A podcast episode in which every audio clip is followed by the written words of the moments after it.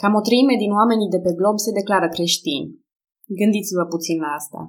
Și mai ales gândiți-vă cum a pornit această religie acum 2000 de ani, cum vorbele unei singure ființe au ajuns să influențeze întregi generații.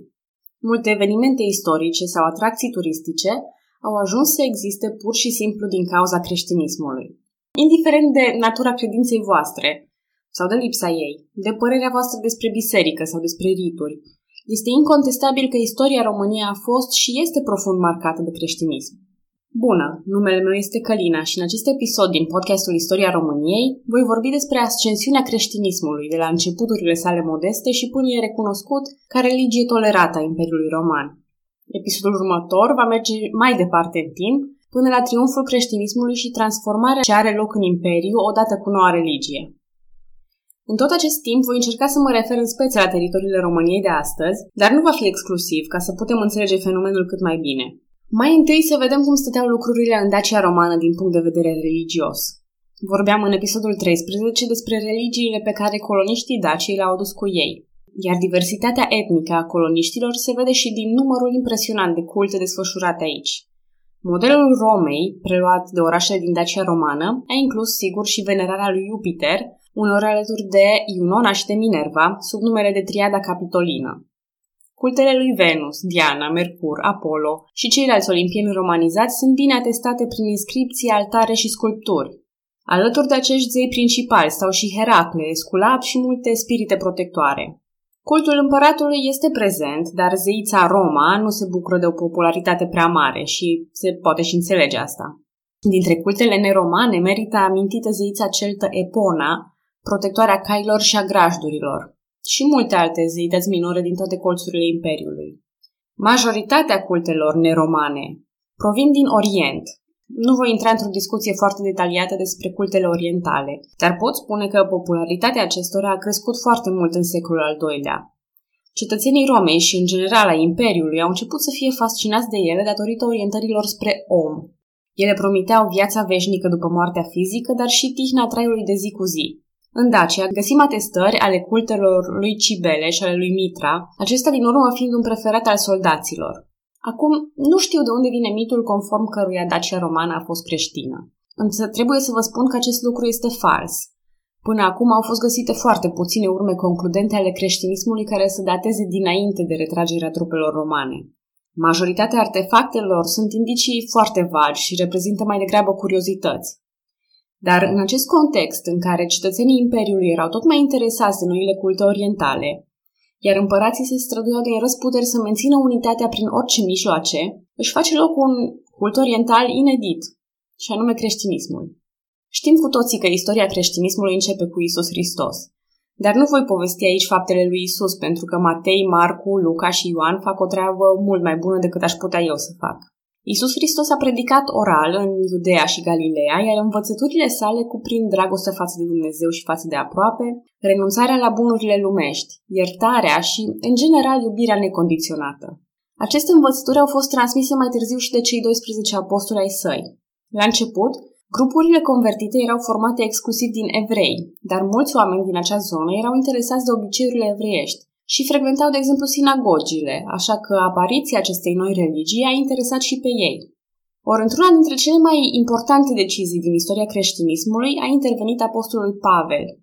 Născut Saul, el fusese persecutor al evreilor și creștinilor, însă s-a convertit la creștinism și a devenit el însuși o figură foarte importantă a acestei religii în anii 30-50.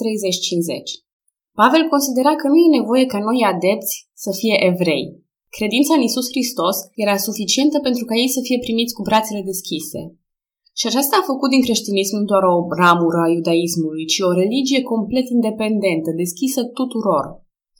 În ceea ce privește limba, acum este momentul în care, datorită interesului pentru creștinism, el se extinde și la popoarele care nu vorbesc aramaica.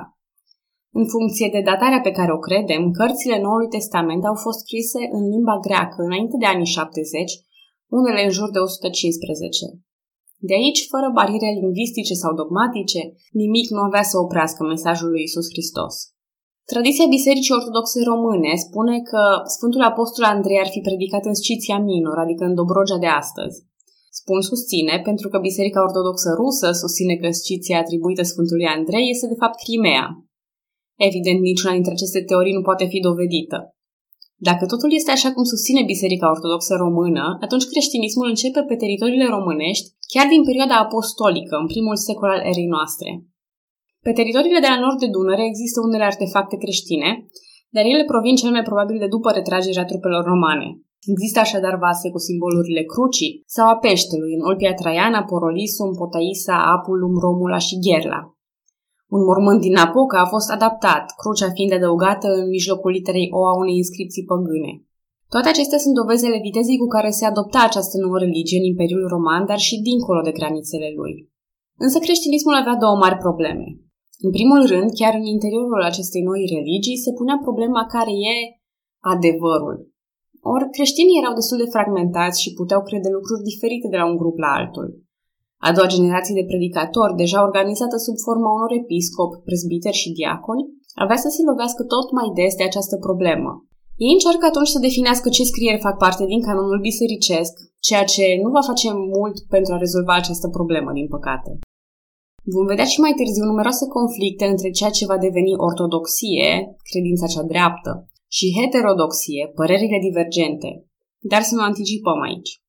Mai bine vă spun despre cealaltă mare problemă a creștinismului, deoarece este puțin mai urgentă. Persecuțiile.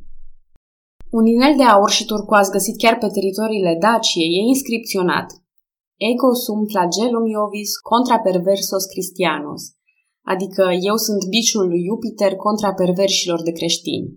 Sper că din cuvântul pervers nu înțelegeți altceva decât ceea ce trebuie. Și da, acest inel datează din timpul persecuțiilor din secolele al III-lea și al IV-lea. Presupun că persecuțiile creștinilor nu sunt o noutate pentru voi, însă este important să discutăm de ce, când și cum s-au petrecut ele. Creștinii au fost persecutați din două mari motive. În istoriografia modernă, motivul cel mai invocat este că oamenii se temeau că acești monoteiști aduc ghinion societății pentru că nu fac ofrande tuturor zeilor.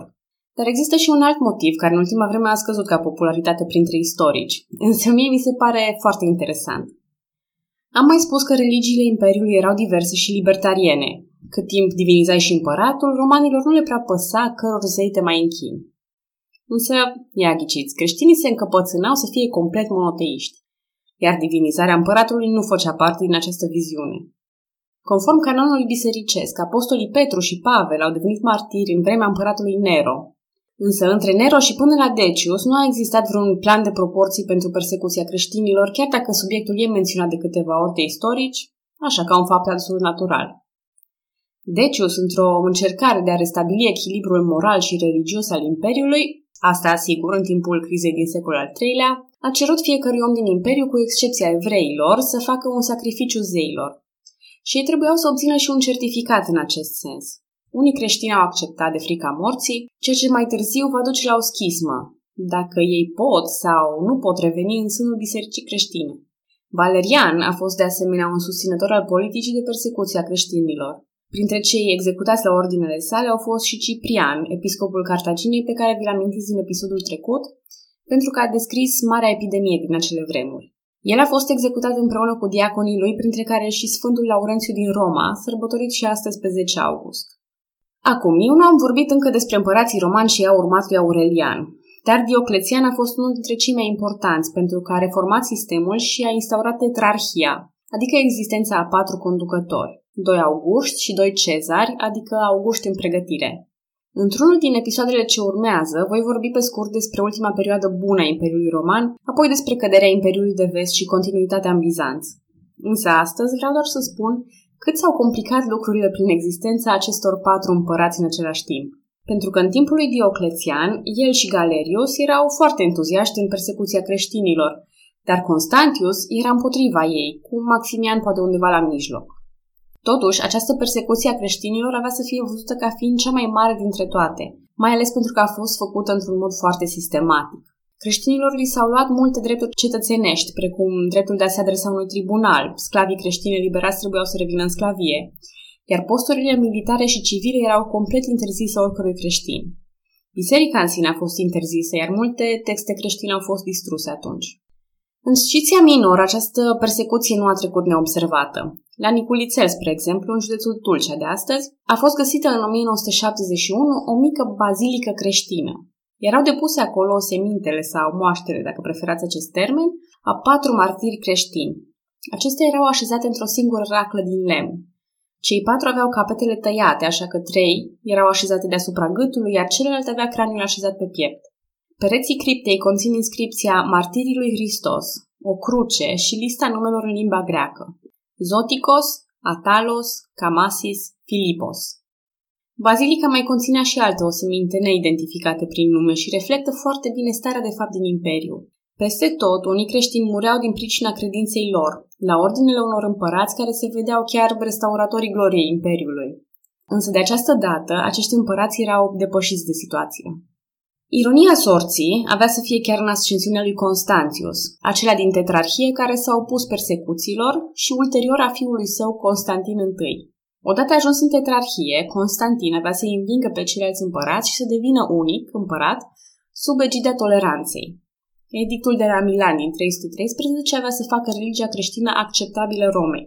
Deși edictul de la Milan nu se referă specific la creștinism, dedicația e destul de evidentă.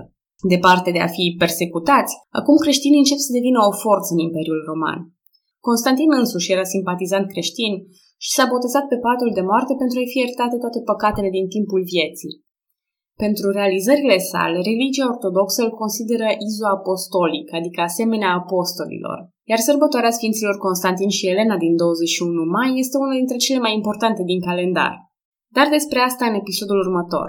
Vă mulțumesc că ascultați podcastul Istoria României. Nu uitați să-mi trimiteți părerile, criticile și aprecierile voastre pe pagina de Facebook sau folosind formularul de contact de pe site-ul istoria.live. Pe data viitoare!